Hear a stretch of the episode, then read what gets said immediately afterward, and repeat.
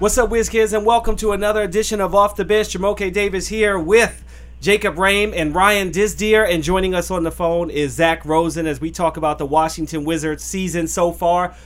They got another win. First one at home. Second win on the season. They beat the New York Knicks 108 to 95.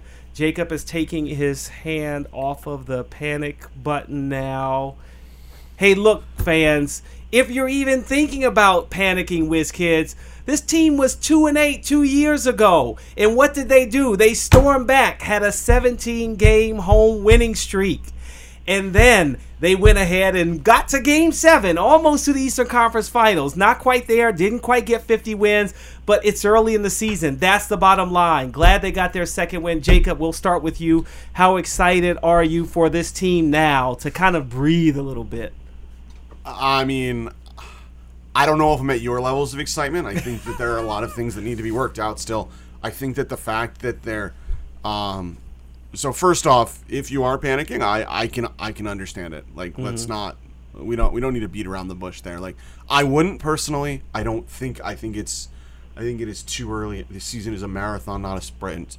The the um, the start of the season schedule was horrible yes, there were some games in there where the final score line was was was not where you'd want it to be, you know, mm-hmm. and I mm-hmm. think that like if some of those games were a 5-point loss instead of double digits, maybe you're thinking differently. But yeah, some of the games were pretty bad, but the fact is the start of the schedule did us no favors and this month of November is um is a lot nicer. Mm-hmm. And um this probably this road trip notwithstanding, which is another really tough one to go on this early in the season, but the thing about last night's game that I think was so was so heartening was that our talent played, and yeah. that like we were a, we are a better team than the Knicks are. Dwight Howard's healthy. I mean, and on the let's, court. Let's talk about that in a minute. I think our our talent played last night. Um, the game was, you know, like many like many an NBA game. You know, the game was close with eight minutes to play in the fourth quarter, and we completely dominated the last eight minutes thanks to our stars.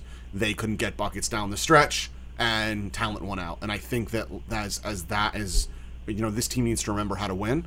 And as mm-hmm. we get it, as we string together a couple, they are going to. And I uh, still think that everything is going to be fine. That's the way. That's that's. I mean, am I? Am, would I be lying to say that I wasn't concerned about the start? And there were moments in there where I was really worried. But I, I just there's too much talent on this team, and they're going to figure out how to play with Dwight. And yeah, yeah. I, I breathed a little bit after last night's game. Ryan, I'm pretty excited about it. I think that getting the win against the Knicks before this three game road trip was pretty crucial just because the way that the schedule in November kind of looks.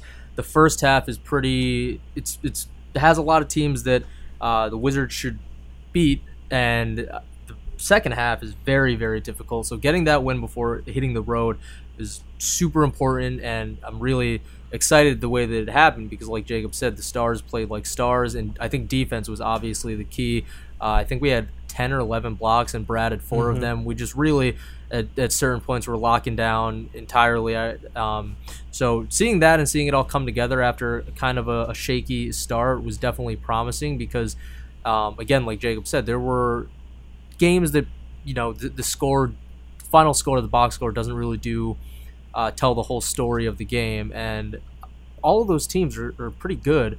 Even Sacramento is playing really well right now. So facing that competition and then having the game Friday against the Thunder and then being able to rebound against the Knicks is pretty big for this team, I think, as they continue to get comfortable playing with each other and continue to uh, work Dwight back into the swing of things. And Zach, before this two game homestand, you had a great tweet where you put out the record of the Wizards' first opponents, 35 and 16, and the record of the Wizards' next seven opponents is 14 and 34. You said it will be, or you typed, it will be interesting to see how they fare to start November. I think you could forecast that, just like Ryan is saying, Jacob is saying, now they could kind of turn a corner if this team is who we thought they were to start the season and they have a good opportunity coming up tomorrow night against Dallas. I know there's been bad history playing in Dallas. I think the Wizards have lost 16 of their last 18 games against the Mavericks, but Dallas has lost six in a row. They're part of that group that's been struggling. The Knicks obviously were. The Magic, despite winning in San Antonio uh, last night, haven't been playing well to start the year. The Heat have been struggling a lot, and I know playing on the road is tough. Historically, the Wizards don't fare great in in these cities, but at the same time, when you look straight at the schedule, the Wizards had the hardest schedule to start the year in their first eight games. Um, sure, we we would have liked it to be a little bit more competitive, but at the same time, you you do have to look at the schedule and say, okay, we as a team know we are better than this team. We can beat this team. These are the games we have to win. If if we're going to make the playoffs, these are the games that decide it. And I mean, that's as far as they can think right now. And, and if things get going right again, then you think about these are the games that we need to win to get a higher seed in the playoffs.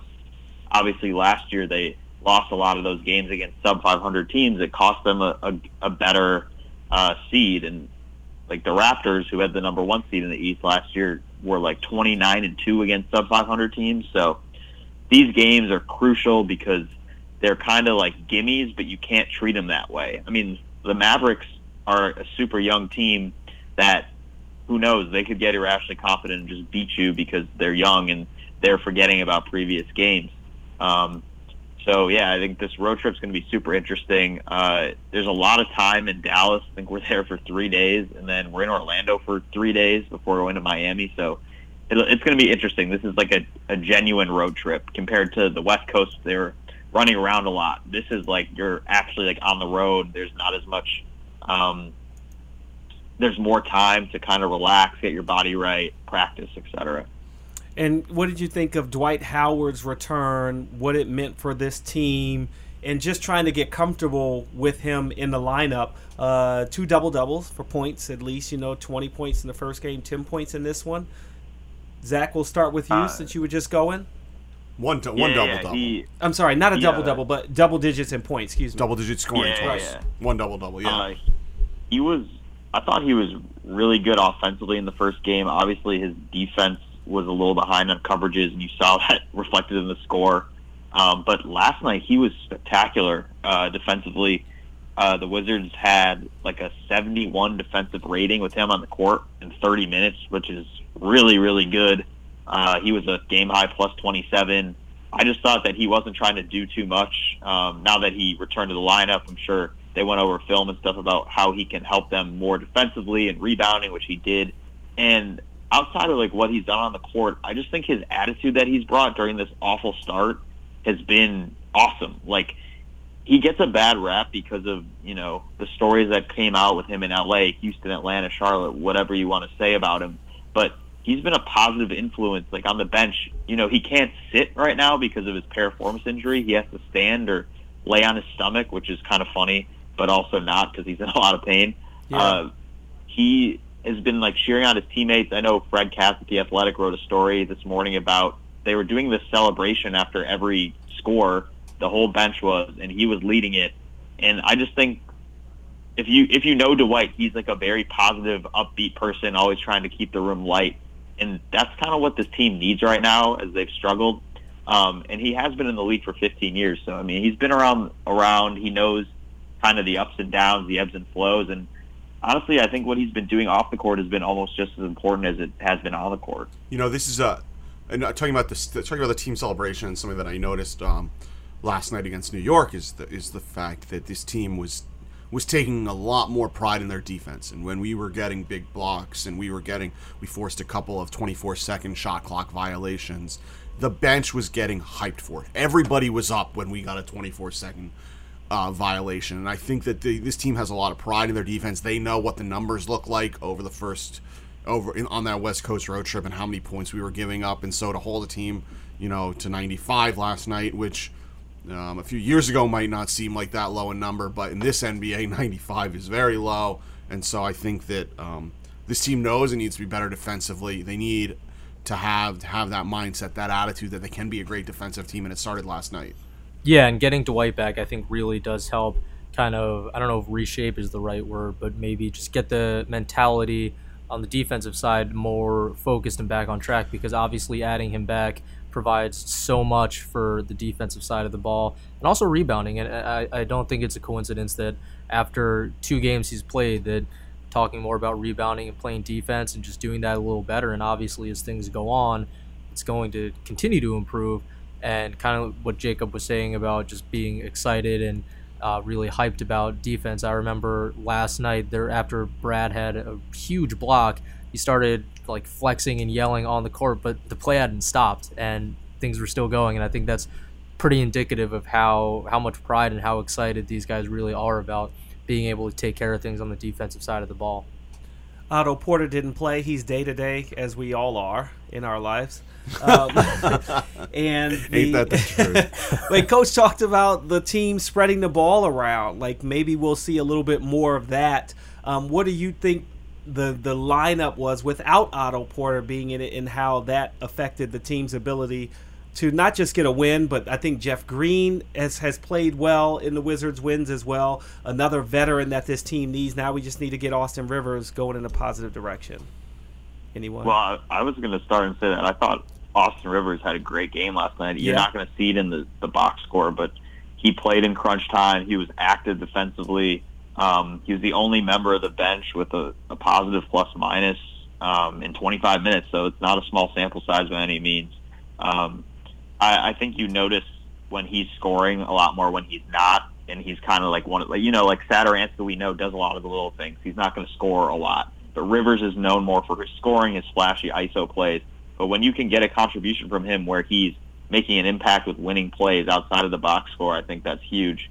Um, Three but yeah, steals for Rivers last night. Kelly Oubre only played 24 minutes, but Brooks said, you know, after the last loss, like I need to stop doing this five man bench. I need to shorten the rotation, mix some things, match some things, and Keith played really well with the second unit. I think he had a huge first half. Jeff Green, like you mentioned, was great.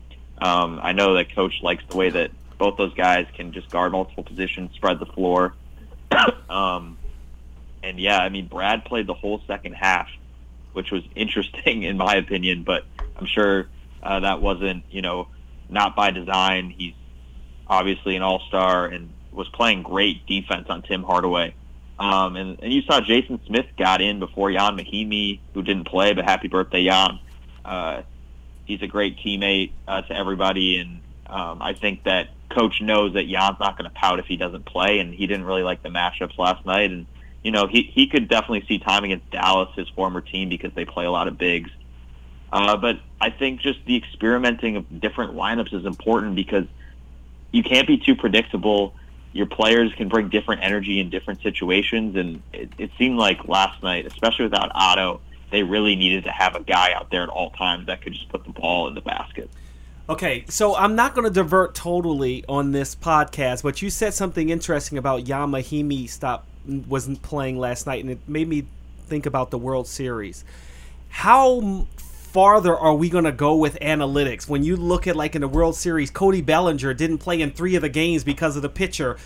Uh, but also because he wasn't that good. well, but but I mean, in the series before that, I- he would was disagree. I know, right? yeah, he's a, he is an all-star player who literally did not get into the game He in was the not World an Series. all-star this year.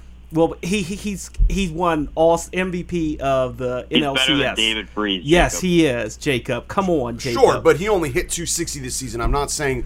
I mean, right, but to go to basketball, will we see more of this where we, all, a we, all, we lineup is? are. We already are. You already And I- are. you yeah. already are, I and would we're not- Say basketball. Basketball was a little behind baseball, but it, it's But it's definitely. football is s- the one that's the most Yeah. behind. I think that you see, like, look at the different lineups that the Raptors throw out there every game. Mm-hmm. I mean, and granted, we are. I mean, I don't think that you'll see it in our starting lineups. I think that we are, we are, we are pretty set in the five that you're going to see out there when everybody's healthy. But I think you certainly will see it in who plays crunch time, who plays more minutes, and stuff like that. Um, But it's got to be difficult for a coach to be able to be in that frame of have the player in the frame of mind to know, hey, there's a game you may not play, even though you were a starter or a key reserve coming off the bench. that's part of being a coach. Well, that's I mean, true. I think Yeah. that these are the tough conversations you have to have. And look at um, I think there was an interesting instance in. Sorry, I knocked my microphone. I think there was an interesting instance, uh, and we're going to take things from other sports now in the Miami Dolphins game uh, yesterday, where uh, Miami star safety uh, Jones took himself out of the game in the first quarter, and uh, um, and we don't really know why, but it's suspected that it's because of the fact that Miami has been rotating their um, their DBs a lot differently. Um, they want to get Minkah Fitzpatrick, their star rookie, a lot more time, and so they are taking some of their established starters and stars out for full sets. And it's expected that Jones was extraordinarily upset about this and decided not to play the rest of the game. And I think that um, these are these are the difficult conversations that you have a, as, as a coach have to have with your players, and you need to get buy-in. Yeah. And so I mean, like, look, if one game it doesn't make it makes sense for you know Kelly to play over Keefe down the stretch, or for Austin to play over Otto down the stretch, or whatever the case may be. These are the things that you need to that Scott Brooks and his staff need to have be have the players say, look, this is going to change game after game. We're going to try to put our team in the best position to win, and we need everybody to buy in. Yeah, I think that um, analytics are like very tricky to me because I think that they're certainly important and they can help kind of you know gear uh, a team to success. But at the same time, I think that analytics can't account for everything.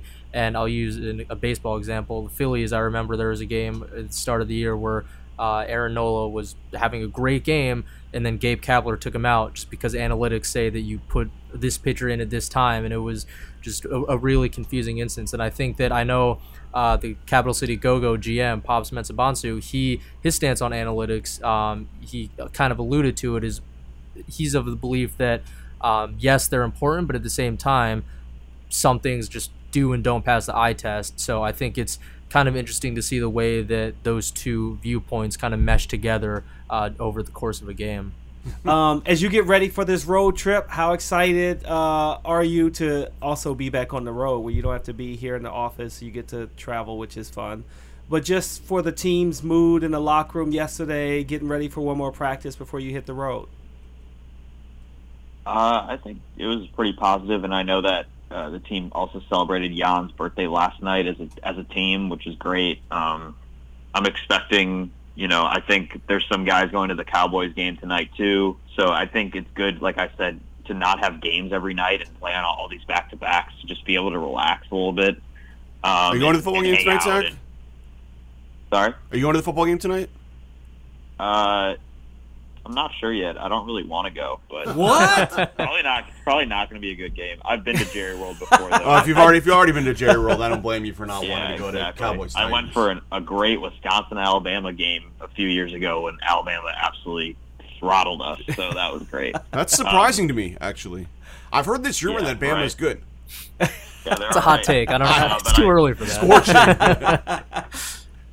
But So- yeah, it, Go ahead, it'll be good. I the mood was pretty good. Again, like I was talking about Dwight, like he he just like lightens the room. I mean, he just cracks everyone up, including the media and the players. Um, and it it was a good mood. I, I'm hopeful that Otto can play Tuesday. I, I really doubt he's going to practice today, just because it'll be a light practice anyway. Um, but he needs to to get right. It's a long season, uh, and luckily this team now has depth to make up for that. Kelly's uh, evolutionized into a good enough player to start. I think maybe a few years ago it was hard to, to be like, okay, Kelly's starting. You know, you kind of hold your breath, but especially when he's playing with all stars around him and that kind of that kind of lineup, he, he can be effective. Okay. Well, hopefully the Wizards overall are going to be more effective as they go on this three-game road trip before they come back home for five games. Let's do so it. So they can make up a lot of long ground. Homestand. Yes, it'll be really exciting. It says uh, Dwight Howard reading his comments from last night on his enthusiasm during the game. I was smiling because I kept saying to myself, I can't get off the ground tonight, and yet he did. Uh, played very, very well. Happy that he's here. Hopefully, Otto can play when you get on the road. Thanks, Zach, for joining us on the phone. For Ryan Disdeer and Jacob Rain, I'm Jamoke Davis. Ciao for now, Whiz Kids.